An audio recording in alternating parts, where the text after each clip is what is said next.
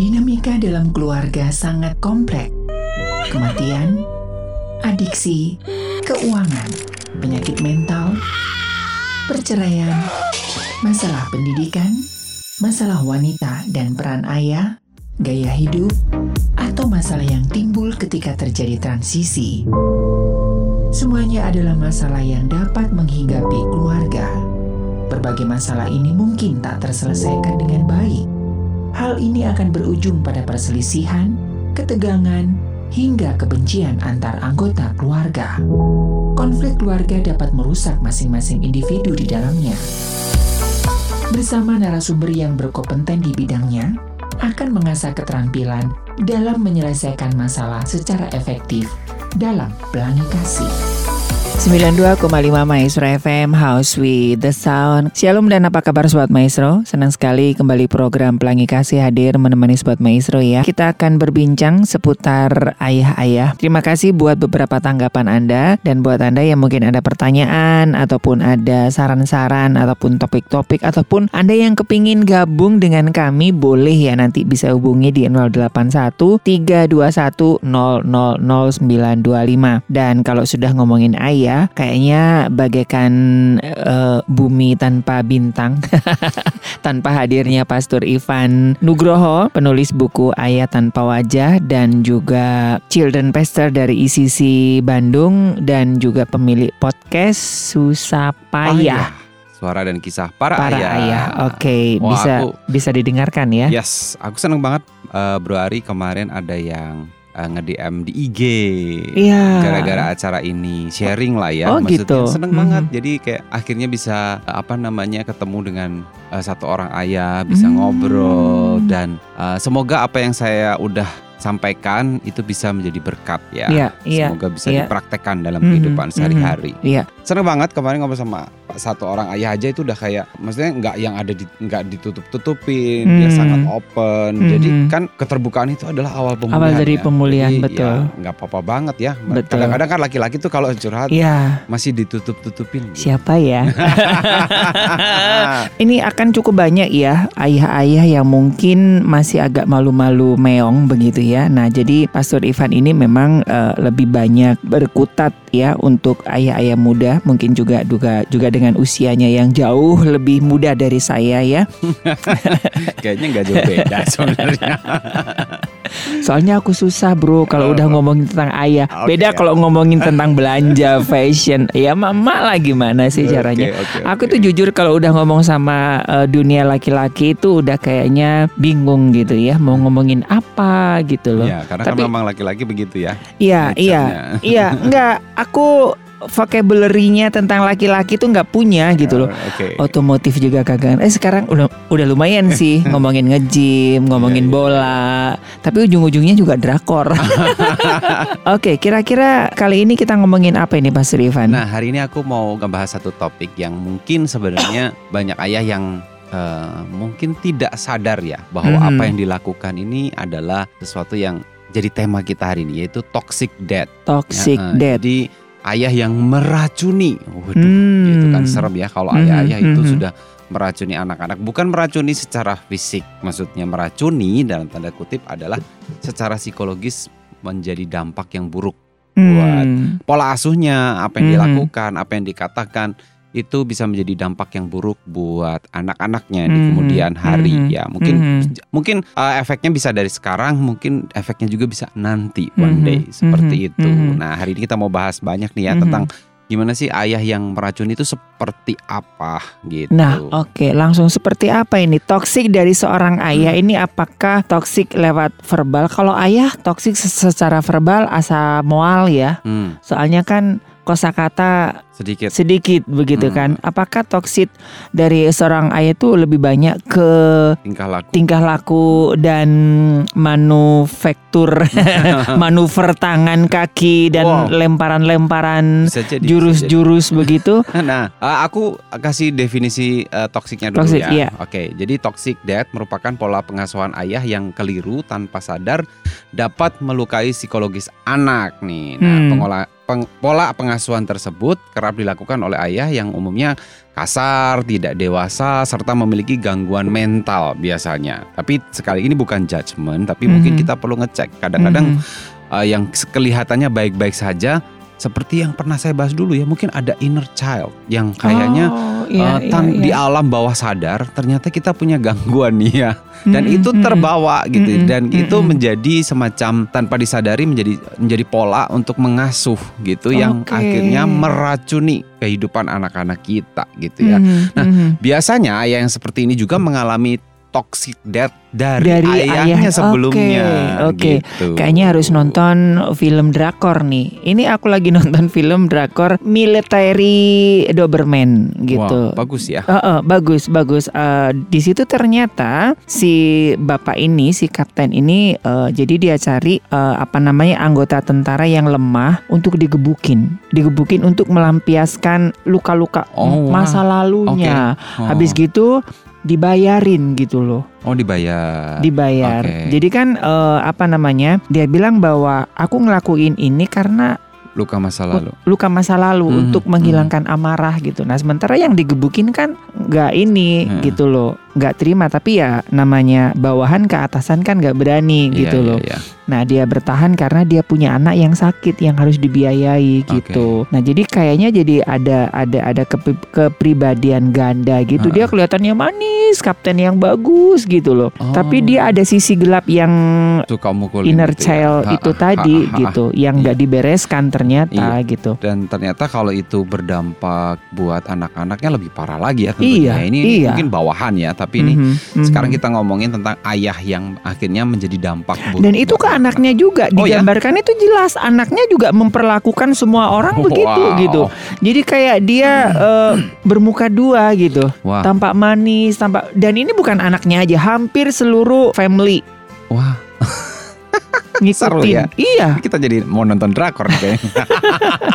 saya kalau nonton drakor suka yang begitu-begitu bro, Oke, nggak oke. suka yang drama-drama romantis gitu nggak suka, Eh, yang strategi-strategi Oh, gitu-gitu gitu saya ya. suka. Ada dendam-dendam yang gimana? Nggak gitu ya. terlalu suka Oh, saya ya. gitu-gitu, yang yang kayak eh, Mungkin kayak detektif-detektif. Iya, iya detektif, terus stra- strategi politik, terus tentang negara. Eh. Karena memang ini kan eh, ngantem ini kan aparat negara gitu Oh, loh oke, dengan oke. sistem sistem sistem dalemannya Iya, wow. ABRI gitu. Keren-keren. Nah, aku mau kasih ya kira-kira Mhm. ciri-ciri ayah yang toksik itu seperti apa? Yang pertama, ayah yang toksik adalah komunikator yang buruk gitu. Jadi uh, Maksudnya maksudnya gimana? gini, gini, mungkin sebagai seorang ayah saya juga tidak dilahirkan menjadi tiba-tiba jadi good communicator ya. Hmm. Dan ini ini perlu dicek juga para untuk para ayah karena eh, sekali lagi untuk memiliki relationship yang baik dengan Hmm. seseorang, Mhm. apalagi itu adalah mungkin istri kita atau Mhm, mungkin anak mhm, kita, mhm. kita perlu belajar every single day untuk mengkomunikasikan sesuatu dengan lebih baik. Karena dalam Hmm. hubungan yang ba- eh, yang maksudnya untuk untuk bisa membangun hubungan yang baik dibutuhkan cara berkomunikasi yang baik pula kan gitu. Nah, sementara Hmm. kalau misalnya apalagi kita orang Asia yang Hmm. orang Asia itu kayaknya bad communicator banget ya. Maksudnya aku Maksudnya bisa gimana? Mas, aku bisa bilang ini, kalau misalnya seorang ayah yang pengen mengungkapkan sesuatu itu bisa dua ekstrim. Ekstrim yang pertama adalah suka membentak, maksudnya Oke. suka yang ngomongnya kasar dan dan akhirnya eh, anak-anak tuh kaget takut gitu ya. Oke. Padahal oke. mungkin sebenarnya nggak bermaksud seperti itu, tapi nggak tahu. Makanya saya bilang tadi Caranya. itu ada inner child yang Oke. yang mungkin du- dulu mungkin dia juga mendapatkan perlakuan yang sama gitu. Mhm, Atau ekstrim yang kedua yaitu silent treatment. Nah, anaknya Apa itu? didiemin, maksudnya. Oke. kayak kayak didiemin, maksudnya karena dia marah, akhirnya dia diemin gitu, maksudnya. Aduh, gua banget. jadi kayak, Gua kayak banget dan jadi anak-anak itu harus kayak menebak-nebak, Iya. gue salah apa ya, gue salah apa Iya. ya gitu. Sama seperti kayak aku pasangan pernah juga ya. aku pernah di bawah bimbingan seperti itu gitu jadi silent silent killer gitu ya bingung kan udah tahu gitu kan wah ini kayaknya aku salah terus aku bilang om sayanya salah apa tanya sama dirimu sendiri kan bingung gua Oh.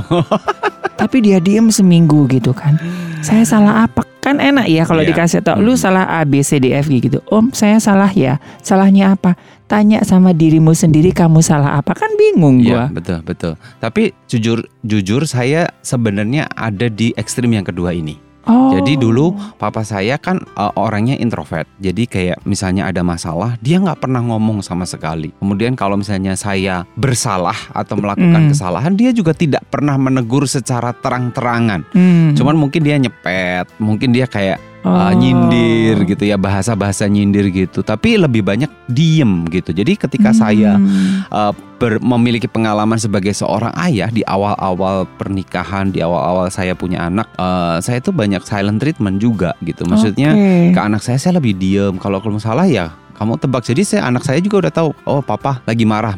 Kenapa? Dilihat dari mana? Karena dia diem. diem. Gitu. Cuman kan juga bingung atuh ya. Mm-mm. Saya saya itu juga paling sebel gitu. Gini, saya paling sebel kalau saya salah didiemin, tapi saya juga melakukan hal yang sama. Iya sama kan. Kalau saya ya udahlah diem aja daripada saya ribut. Nah, ada iya. dua ekstrim. Iya, iya, Satu saya karena saya nggak berani, nggak berani speak up. Ya udah gua diem. Tapi ma- makan dalam gitu. Iya betul.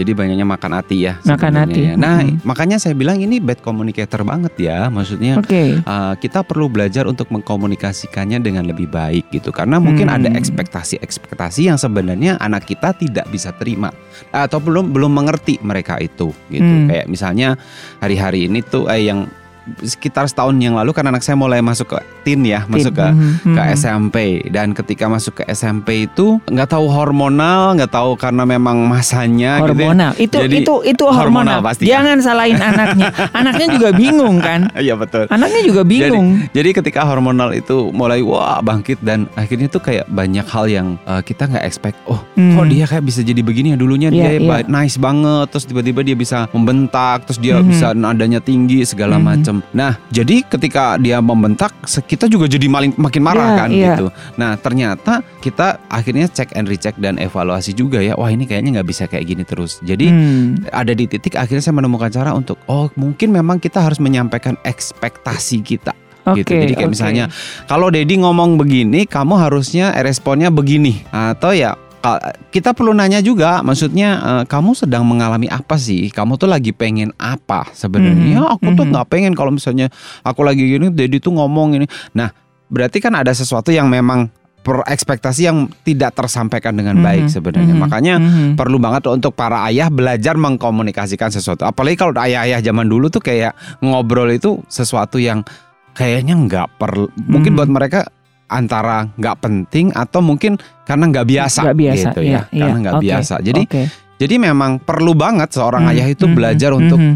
communicate gitu, Mhm, untuk untuk mhm. mengkomunikasikan apa yang Mhm. menjadi isi hatinya dan ekspektasi dia buat anak-anaknya gitu. Supaya anak-anak juga tahu Oh papa tuh pengennya gini Kalau Iya, misalnya iya, memang lagi iya. istirahat siang Jangan diganggu misalnya Mhm, gitu Sampaikan mhm. aja nggak perlu pakai marah-marah Iya, iya. Atau hanya mendiamkan gitu Tapi Mhm. good communic eh, bad communicator juga bicara soal Karena kita tidak mau mendengarkan mereka juga gitu Karena kita selalu pengen ngomong Kita selalu pengen Itu nature-nya kita banget ya Mhm, sebenarnya ya mhm, mhm. jadi kayak ke, Tuhan juga kita selalunya pengen ngomong Iya, gitu kan, iya, pengennya iya. minta, mohon gitu. Mhm, Tapi mhm. kita nggak pernah punya part untuk mendengarkan, dengan Mendengarkan, baik. Padahal iya, iya. ilmu komunikasi yang baik adalah ada part untuk Dua jadi arah. listener gitu, Mhm, untuk untuk mhm. bisa mendengarkan dengan dengan seksama, dengan Mhm, perhatian mhm. penuh gitu kan. Mhm, Jadi mhm. buat eh, buat para ayah yang ada di luar sana yang sedang mendengarkan ini jadilah pendengar yang baik juga buat anak-anak gitu. Oke. Kayak misalnya untuk hal simpel aja ya, misalnya kita lagi ngobrol sama anak-anak, letakkan handphone, tatap Oke, mata mereka, oke. ngobrol dengan kom- apa intonasi suara yang lebih baik gitu ya, maksudnya yang lebih tenang, meng- membuat damai gitu ya. Mhm, Jangan sampai mhm, kalau ngomong sama mhm. ayah itu kayaknya menegangkan Iya, gitu iya, ya, kayak iya. kayak lagi ngomong sama bos gitu. Mhm, mhm. kan serem ya buat anak-anak tuh. Jadi kalau mau menyampaikan sesuatu, Bos aku mah baik. Oh, iya. Berarti dia ayah yang baik mungkin. Iya. jadi eh, aku aku mau mengencourage ya buat setiap Hmm, ayah, mhm. mari kita jadi good communicator. Karena kalau kita nggak jadi good communicator ya itu tadi hasilnya toxic buat Nah, anak-anak. Batasan good communicator dan bad communicator nih apa nih? Haruskah kita ayah-ayah harus ikut ke Maestro Academy Oh, iya. untuk belajar public ya. speaking? Wahai anak-anakku, ayah ingin berbicara kepada Anda. Mohon duduk sejenak Gitu. kayak announcer ya, kayak announcer. Enggak. Batasannya eh, apa? Sama, apakah sama. yang apakah eh, dari muatan eh, dari konten kata-katanya Hmm. atau dari intonasinya, dari speednya, Iya, iya, iya. dari apanya nih? Eh, sebenarnya kayak seperti seperti kita sedang ngobrol sama Tuhan aja kan kita selalu punya paradigma yang salah ya dulu kalau ngomong sama Tuhan tuh kayak oh harus pakai nada-nada yang puisi Harus gitu ya. protokoler gitu ya. Jadi kurang Hmm. enjoy. Ya makanya banyak anak-anak yang lebih enjoy ngobrol sama temennya, menyampaikan sesuatu ke temennya karena memang mungkin ditangkapnya juga beda, di di, di responnya juga beda gitu kan. Makanya para ayah juga eh, nggak ada batasan-batasan tertentu yang oh harus eh, bahasanya harus begini atau apa. Yang penting kontennya jangan negatif gitu ya. Betul. Dan- karena kan kalau negatif berarti toksik ya. Apalagi Dan kalau misalnya juga jangan terlalu tinggi Benar. kali ya. Ton, ton tinggi itu ya mesti gini. Pasti ya kita kadang-kadang sebagai manusia tuh punya kelemahan kalau pas lagi capek tiba-tiba ton tinggi. Tapi maksudnya ton tinggi dalam konteks jangan selalu gitu. Maksudnya jangan setiap saat tonnya tinggi Hmm. karena itu juga bisa menyakiti hati anak-anak Mhm. juga ya. Mhm. Maksudnya ton Hmm. tinggi buat apa sih kalau ngomong selalu tonnya tinggi? Ya, walaupun mungkin nih ada beberapa eh, bapak-bapak di luar sana yang mungkin dari suku-suku tertentu yang memang Iya, tonnya selalu biasa. tinggi gitu. Tapi Mhm, kan mhm. pasti anak juga udah tahu. Maksudnya oh kalau bapak ya gitu ber- bukan berarti bukan marah. Dan itu tapi harus ada dong penyampaian ekspektasi seperti itu. ya. Mhm. Mhm. Begitu, Bro. Iya, iya, iya, betul. Karena memang di aku baru baru ngalamin itu eh, apa namanya Pastor Ivan. Aku kan udah mulai jadi TikToker nih. Wush, mantap. Nah, itu kan eh, dan itu memang ya eh, rata-rata ya masyarakat di Indonesia itu netizen netizen kita itu bad communicator Hmm. gitu loh Kak aku bilang begitu kan kan aku satu malam itu upload konten itu bisa 150 ribu viewer Oh, wow. Dan 3000 sekian komen. Wah, banyak Hanya banget. beberapa biji yang komennya positif. Oh ya. Yang sekian ribu itu komennya menghujat sana sini begitu.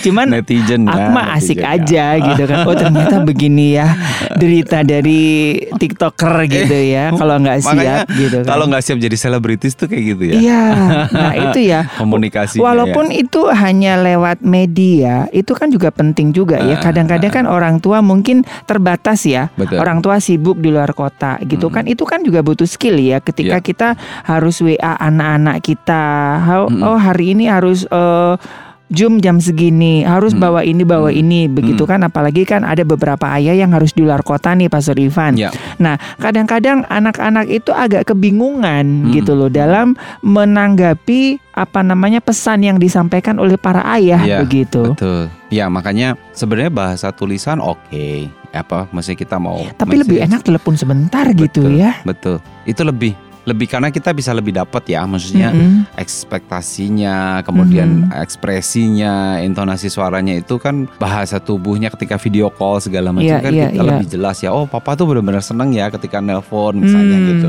mhm. Itu tuh bakalan lebih dapat sih sebenarnya gitu. Jadi untuk WA WA message itu kalau sangat sangat sangat darurat urgent. ya. Betul. Kalau bisa ada waktu ya luangkan untuk video call ya. betul. Jadi lebih anak lebih paham ya karena namanya anak-anak kan juga ya jangankan anak-anak istri juga kadang-kadang ini ngapain sih oh maaf mama kepencet Hmm. jadi Karena hurufnya Komunikasi itu kan semua. meliputi eh, bukan hanya soal kata-katanya ya, tapi misalnya ya itu tadi, maksudnya Hmm. banyak faktor ya kayak eh, apalagi manusia gitu kayak misalnya memang bener sih online online apa namanya misalnya online selling gitu ya online Hmm, shop gitu iya, memang iya. laku ya, tapi iya iya kayaknya orang tuh lebih seneng misalnya kalau mau beli tuh nyobain dulu, megang dulu, Hmm. lihat warnanya segala Mhm, macem mhm, ya. mhm. Walaupun ya mungkin sekarang jadi kayak oh udah nggak biasa nih, tapi Iya, orang iya. tuh lebih seneng kayak gitu gitu. Betul, nah betul. makanya dalam hal komunikasi sebenarnya online itu tidak bisa menggantikan. Mhm, Uh, jadi lebih mhm. memang lebih baik tuh ketika kita ketemu langsung, karena Mhm. ketemu langsung itu Mhm. bondingnya beda bro. Iya iya iya. Jadi kayak kayak kayak ketika misalnya mau mengkomunikasikan hal yang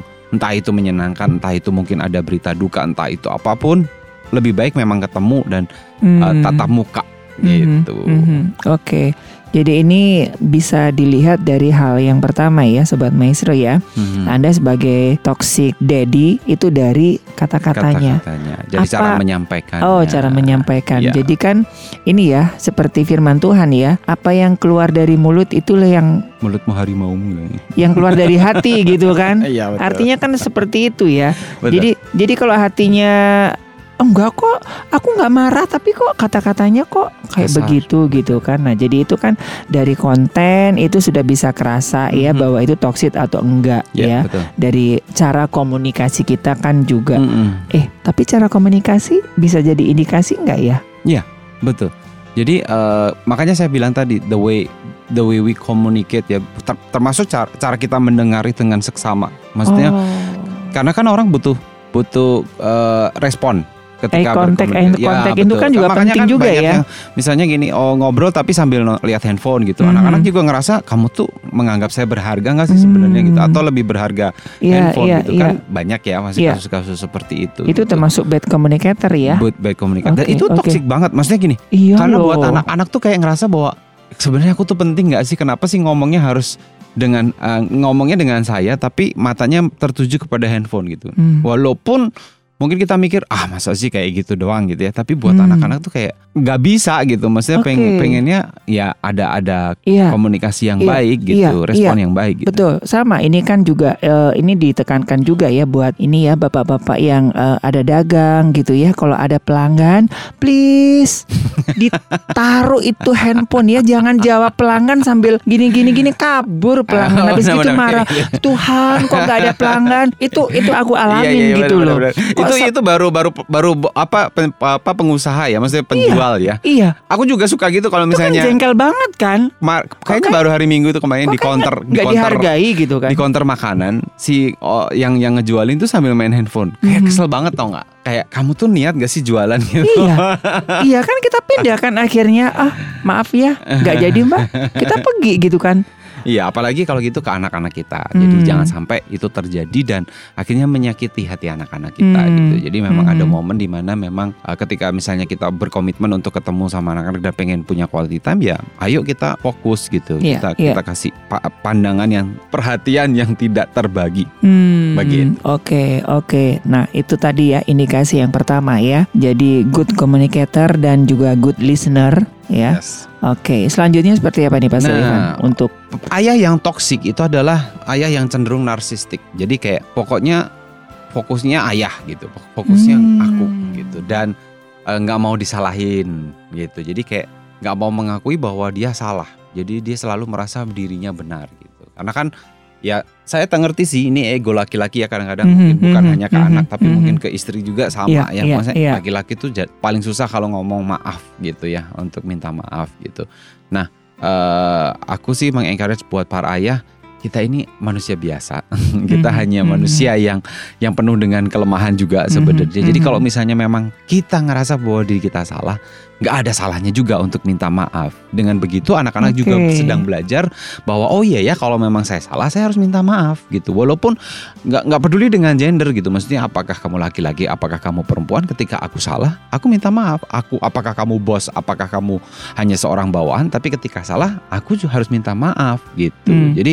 Eh, jadi ayah-ayah yang narsistik nih kadang-kadang eh, apa ya eh, selalu menganggap dirinya benar gitu. Jadi kayak kayak nggak mau disalahin gitu. Jadi Mhm. kalau misalnya anaknya yang eh, misalnya anaknya berbuat salah, anaknya yang salah memang gitu. Tapi kalau misalnya anaknya berbuat salah karena memang kesalahan dari ayahnya, tetap anaknya yang salah gitu. Iya iya iya iya. Jadi ya memang eh, Pak Arya ayah selalu benar gitu Hmm. aja intinya. Iya iya gitu. iya kayak social distancing ya.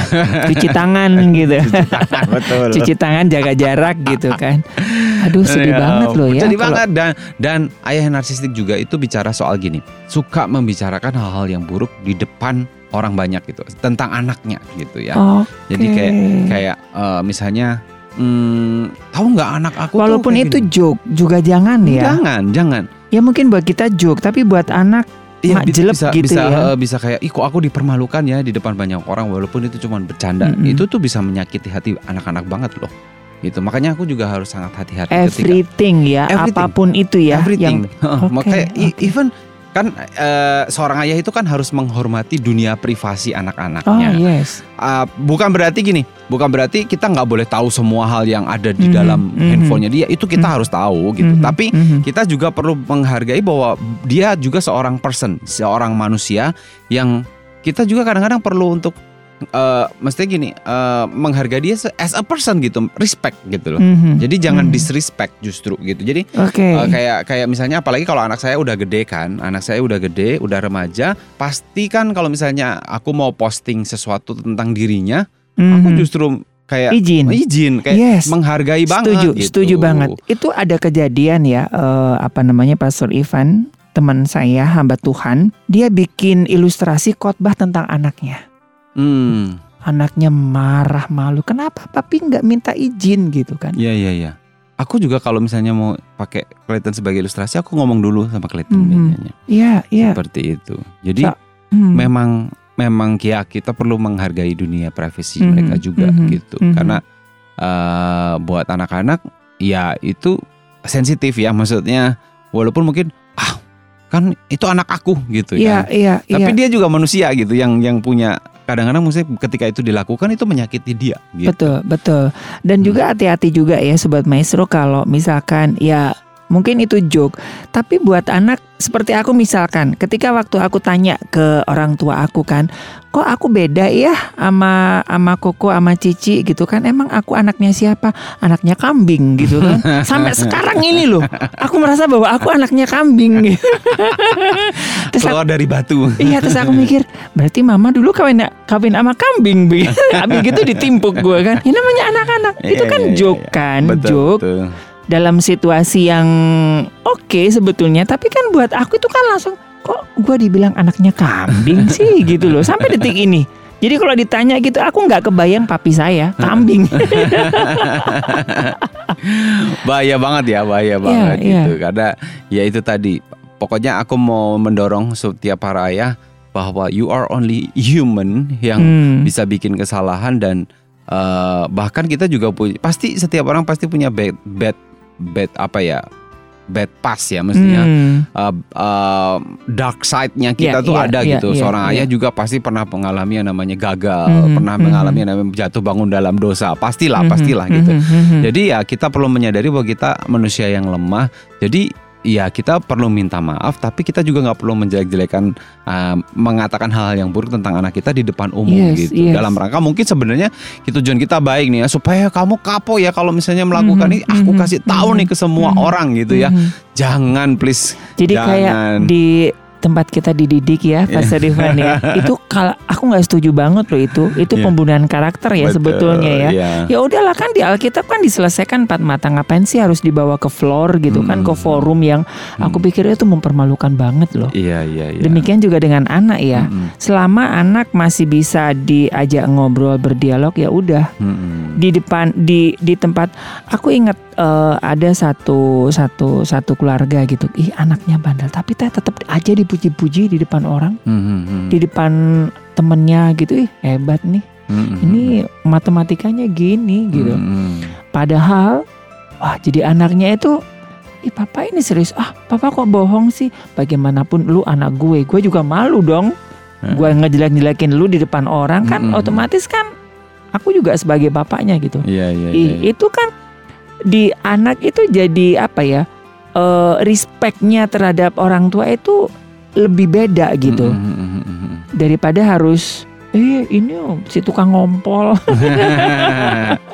ayo kemarin itu juga ada yang gitu ya kan ngobrol-ngobrol iya tuh hati-hati kayak anak gue nonton bokep gitu kan jadi kan anaknya kan mal itu kan sesuatu yang sangat-sangat privacy kan Betul betul. betul. Hmm. Iya makanya kita eh, sebagai seorang ayah eh, perlu banget untuk jangan fokus sama diri sendiri, Mhm, tapi kita mhm. juga mengerti perasaan anak kita. Kita perlu tahu eh, bagaimana kita bisa me- mentreat anak kita lebih baik lagi gitu, lebih Mhm, positif mhm. lagi gitu. Sekali Iya, lagi ini iya. bukan berarti kita nggak tegas ya kalau dan kita juga nggak kompromi sama dosa gitu ya. Kalau Mhm, memang anak kita berdosa pasti kita Iya. eh, apa- ada pasti tetap akan ada disiplin begitu disiplinnya kan gitu. Tapi bukan berarti terus kita jelek-jelekin, kita umbar di Iya, depan iya. semua orang. Apalagi kalau kita bawa ke mimbar. Iya, saya dulu juga gitu. Aduh, jadi saya tuh ngerasa benar-benar sendirian gitu. Ya mungkin orang tua saya juga nggak ngerti ya cara ngedidik anak begitu. Ketika anaknya salah, yaudah sana bawa aja ke kantor polisi, penjara aja gitu. Ya ampun, gimana seorang tua yang kita harapkan itu sebagai pembela kita, sebagai benteng pertahanan yang teguh Hmm. ya batu batu Batu karang yang batu teguh. karang yang teguh ya tempat perlindungan yang kokoh gitu kan Iya. ternyata malah ya udah bawa aja ke sana Betul, betul. Makanya perlu hati-hati dengan apa yang kita lakukan kepada anak-anak kita dan Mhm. mengakui kelemahan kita itu bukan berarti uh, Iya. otoritas kita juga jadi kayak Mhm, di- mhm. direndahkan kemudian Mhm, kita jadi mhm. nggak berharga lagi di nggak nggak memiliki kekuatan lagi di depan Mhm, anak-anak mhm, justru mhm. ketika anak-anak tahu bahwa oh ayahnya bisa uh, say sorry ayahnya mengakui Mhm. kelemahan anak-anak lebih respect ya sama Mhm, kita mhm, gitu mhm. itu yang kedua Iya. kemudian masuk yang ketiga ciri-ciri uh, pa- ayah yang Toxic. apa toxic adalah conditional love jadi kalau Tuhan Yesus Oh, itu unconditional. Unconditional tapi Iya, kalau iya, ayah iya. yang toxic adalah conditional. Ciri-cirinya Mhm, apa? mhm. Ciri-cirinya suka mengungkit-ungkit soal biaya misalnya ya. Eh, Oke. Kamu tahu nggak? Waktu kamu dari Yeah. kecil sampai besar, kamu itu udah menghabiskan berapa ratus juta gitu ya. Iya, Aku iya. pernah ngomong gitu sama anakku tapi dalam konteks bercanda. Tapi aku mulai mikir Hmm. kasihan ya kalau misalnya sampai itu benar-benar kayak dijadikan bahan untuk kita marah sama dia, Hmm. kemudian kita ungkit-ungkit itu kan mereka juga nggak tahu apa siapa juga yang mau, Mau dilahirkan, di dilahirkan. keluarga Hmm. ini siapa juga yang mau dilahirkan eh maksudnya punya ayah seperti kamu gitu mungkin Mhm, dalam hatinya mhm, seperti mhm. itu ya karena ya kan anak-anak tidak bisa memilih gitu Mhm, kan mhm. jadi janganlah diungkit-ungkit gitu kan makanya eh, jadilah ayah yang co- unconditional ya maksudnya apa pun yang terjadi ini bukan artinya bukan kompom Iya sekali kompromis lagi ya sekali lagi semua dalam hal ini tidak ada kompromis lah ya Mhm, maksudnya mhm. kalau dosa pasti dosa Mhm, gitu mhm. tapi artinya kan yang do, maksudnya gini kan yang tidak kita sukai adalah dosanya tapi per, pribadinya kita tetap jadikan seba- Oh, maksudnya iya, gini iya, bukan iya. nggak ada bekas anak kan Mhm, tetap jadi mhm, tetap aja mhm, dia anak gitu mhm, seperti Tuhan Iya. Tuhan tahu gitu kita berdosa tapi dia tidak menolak kita Hmm. tidak untuk membiarkan kita dibuang begitu saja gitu maksudnya ya asal kamu mau mengaku dosamu pasti kamu udah diampuni my arm is always open for you Iya, gitu kan iya, maksudnya iya, iya. eh, tanganku terbuka buat kamu gitu. Mhm, Nah, mhm. seorang ayah itu harus punya prinsip yang sama dong gitu ya. Jadi Iya, iya. eh, nggak boleh tuh eh, ketika anaknya eh, gagal ketika. Nah, ini yang saya selalu sampaikan ke anak saya yang paling besar juga ya setiap kali quality time selalu kayak kayak mengingatkan dia bahwa mungkin one day suatu hari nanti Dedi nggak tahu kamu bisa aja jatuh kamu bisa aja Mhm. mungkin gagal.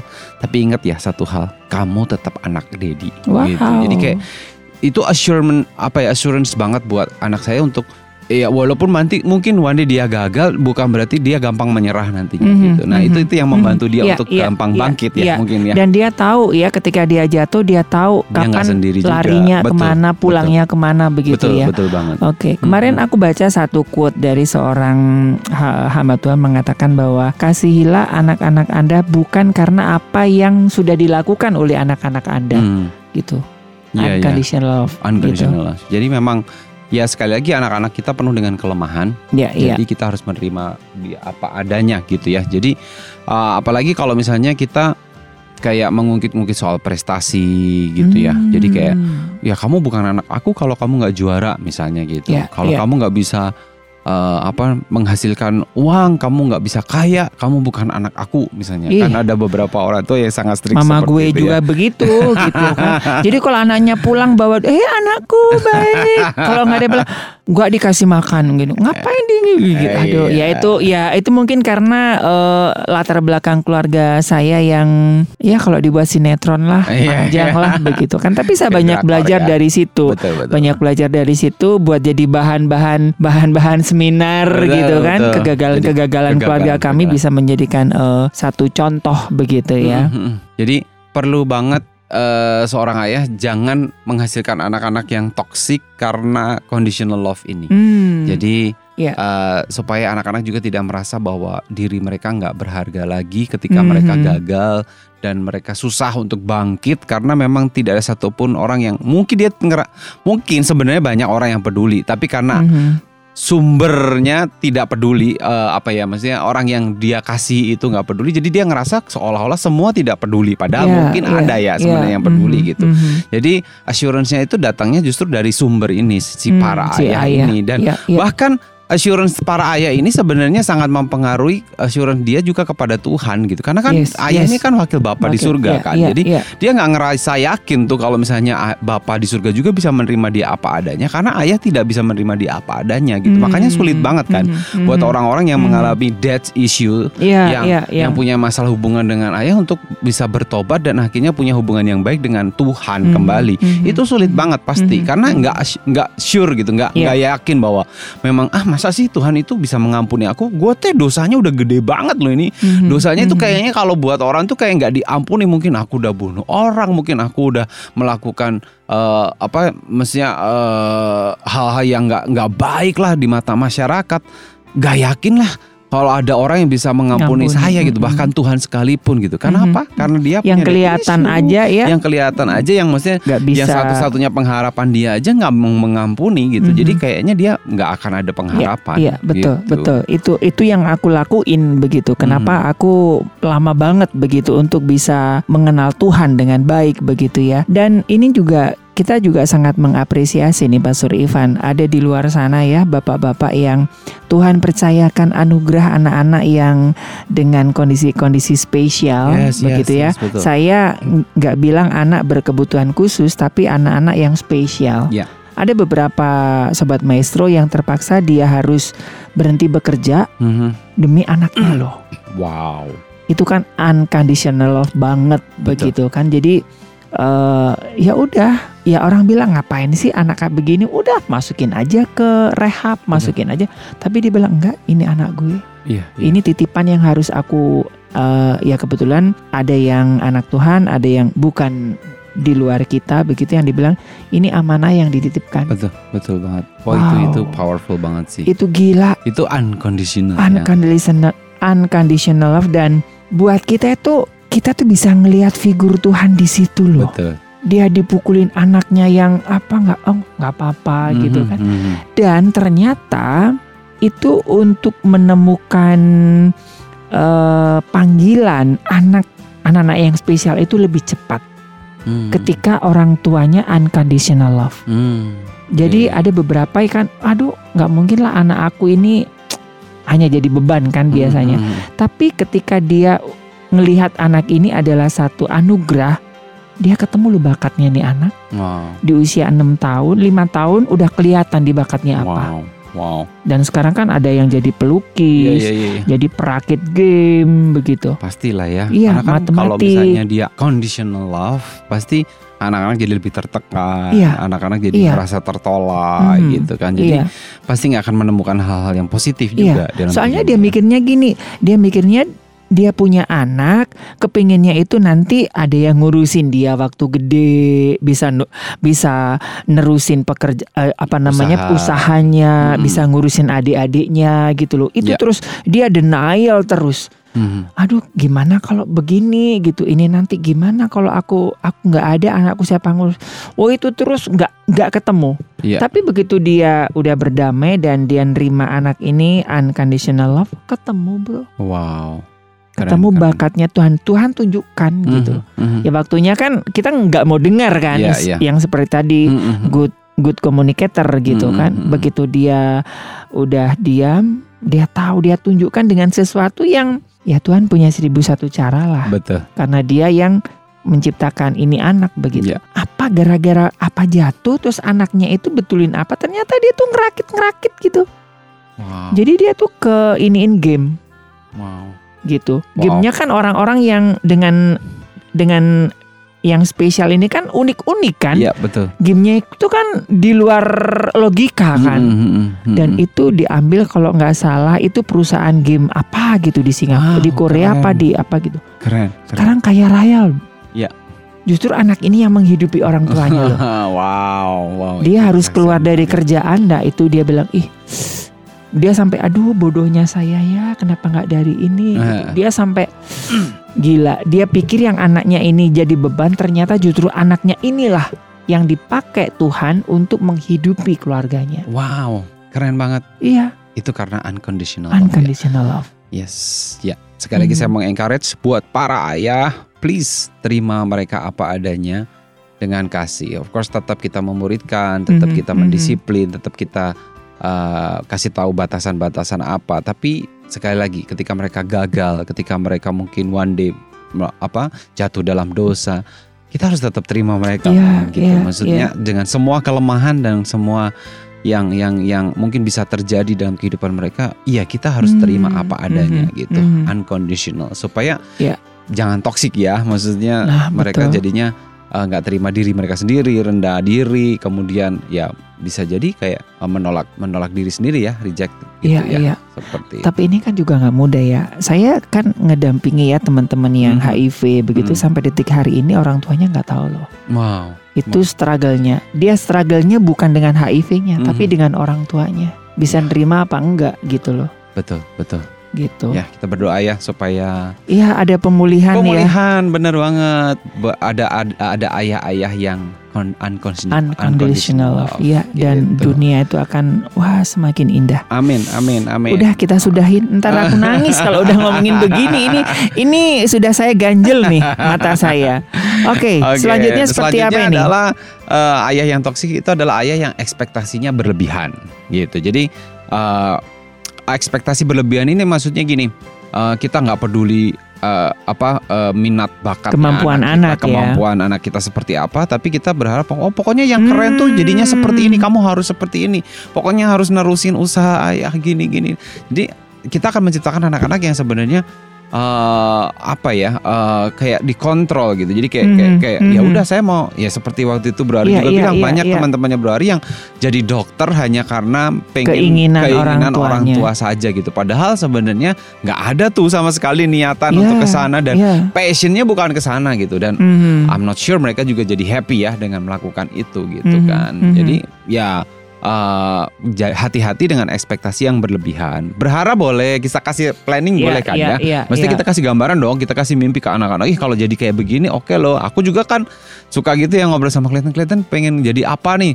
Terus kalau menurut aku jadi kayak, ah jadi kayak gini, memang punya masa depan yang bagus gitu. Nah nanti saya akan Mhm. coba cari pandangan yang lain, tapi bukan berarti memaksakan kehendak Mhm, saya gitu. mhm, Tapi siapa mhm. tahu itu mungkin karena memang pandangannya masih sempit, Iya, masih iya. masih terbatas. Oh ya kan sekarang, apalagi nih sekarang kayak misalnya, oh pengennya jadi youtuber. Iya, Ya, nggak salah TikToker. juga sih, TikToker gitu lumayan ya. loh. Doakan saya ya jadi TikToker Uh, gitu kan gitu siapa ya. tahu Uh, kan. endorsement, endorsement gitu Nah, ya. saya nunggu endorse deh.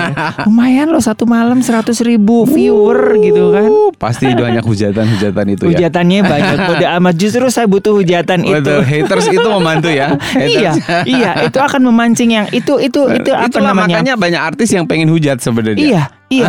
Karena itu menular. Aku Oh, itu iya. ju- justru dapat ide-ide ya konsepku itu muncul dari hujatan-hujatan itu. Oh, Oh, gitu ya. yang aku yang hanya iseng ya cuman iseng aja sih sebetulnya. Tapi dari hujatan-hujatan itu muncul oh aku buat konsep kayak begini. Makin makin bikin am- Panas. makin panas gitu. Lagian aku mikir ngapain juga ya orang komen Benar, gitu. benar, kan. benar, benar, benar. Wow, wow. Oke. Wow, oke. Iya. Nah, Itu tadi penting banget ya Hmm. dengan ekspektasi ya. ya betul. Karena ada beberapa sobat maestro yang juga eh, sedang depresi, Hmm. De- sedang depresi dengan ekpek, ek- Ekspektasi. ekspektasi orang tuanya begitu sampai depresi loh bro, sampai Benar, benar. sampai tiap bulan harus ke psikiater, dia harus minum obat antidepresan Hmm. dan dia bersyukurnya begini. Kebetulan dia lagi ujian, Hmm. membimbingnya dipanggil Tuhan, dia puji Tuhan, gua punya alasan untuk keluar dari kuliah. Kenapa? Karena dosennya meninggal. Wah. Tapi dia udah depresi, udah akut. Kasian kan padahal Iya, dia kepingin jadi safe. Oh. Sementara orang tuanya kepingin anaknya tuh jadi IT di di di bidang IT gitu. Hmm. Dia kan stres kan harus lihat harus coding, harus bikin apa-apa komputer gitu kan. Sementara dia tuh kepingin masa kayak gua gitu. Stres itu kan sesuatu yang bertolak belakang. dunia laki Iya, sama dunia betul. laki gitu. Iya, tapi sekali lagi ya, bukan berarti kita nggak boleh kasih mimpi ke anak-anak Iya. kita. Harus justru ya. gitu. Sebetulnya Chef itu kan juga duitnya gede Iya, iya, iya. Chef, Ar-. Chef Arnold itu udah berapa miliar duitnya. Iya, betul, Chef betul. Juna sekalipun laki gitu. Pegangannya spatula. duitnya miliaran itu. Betul, betul banget. Makanya dalam rangka menemukan eh, ini ya makanya ekspektasi kita nggak boleh berlebihan Hmm, dalam hmm, artian hmm. nggak boleh paksain dong ya gitu. Tapi boleh ya kita menyampaikan Boleh. eh, harapan ya boleh kepada banget anak ya. gitu. Tapi kan jangan sampai mengintimidasi endingnya. Jadi kita jadi kayak kayak dukun dan kita jadi kayak apa ya? Kalau zaman dulu kita pas kuliah apa namanya ilmu sihir apa namanya Apa praktek sihir? praktek sihir itu loh Praktek Yang sihir yang pen- eh, eh, praktek sihir. Ya Jadi jangan banyak sampai- sampai, sekarang juga banyak gitu Iya iya jangan sampai manipulasi manipulasi gitu ke kan. anak supaya oh, oh ya boleh sih. Mesti sekali lagi memberikan mimpi kepada anak. Apalagi mungkin ini adalah usaha keluarga dan lain sebagainya. Tapi berharap sih para orang tua Hmm. terutama para ayah lebih mengerti ya bahwa Hmm. anak-anak juga punya mimpi Iya. mereka sendiri Iya. juga gitu Termasuk ini juga para hamba Tuhan ya. Mhm. Soalnya ada beberapa teman saya kalau lu nggak mau nerusin gereja ini, lu nggak dapat warisan gereja ini gua jual. Oh. Apa nggak pusing anaknya? Ancaman ya. Ancaman gitu. Akhirnya anaknya mau tidak mau jadi gembala sekarang Wah, mau tidak mau. dan tidak maksimal. Iya iya iya. Dia Oke. curhat tiap hari gini. Ya udah sekarang kan papi lu nggak ada, tapi kan ya udahlah. Iya iya iya iya iya. iya. Ini kan juga banyak begitu ya Hmm. eh, ayah-ayah yang hamba Tuhan kan yang me- kepinginnya anaknya nggak kepingin ada yang kepingin jadi hamba Tuhan ada juga yang eh, apa namanya hamba Tuhan anaknya nggak kepingin hamba Tuhan tuh coba Hmm. itu kan juga sesuatu yang dilema Iya kan betul betul betul.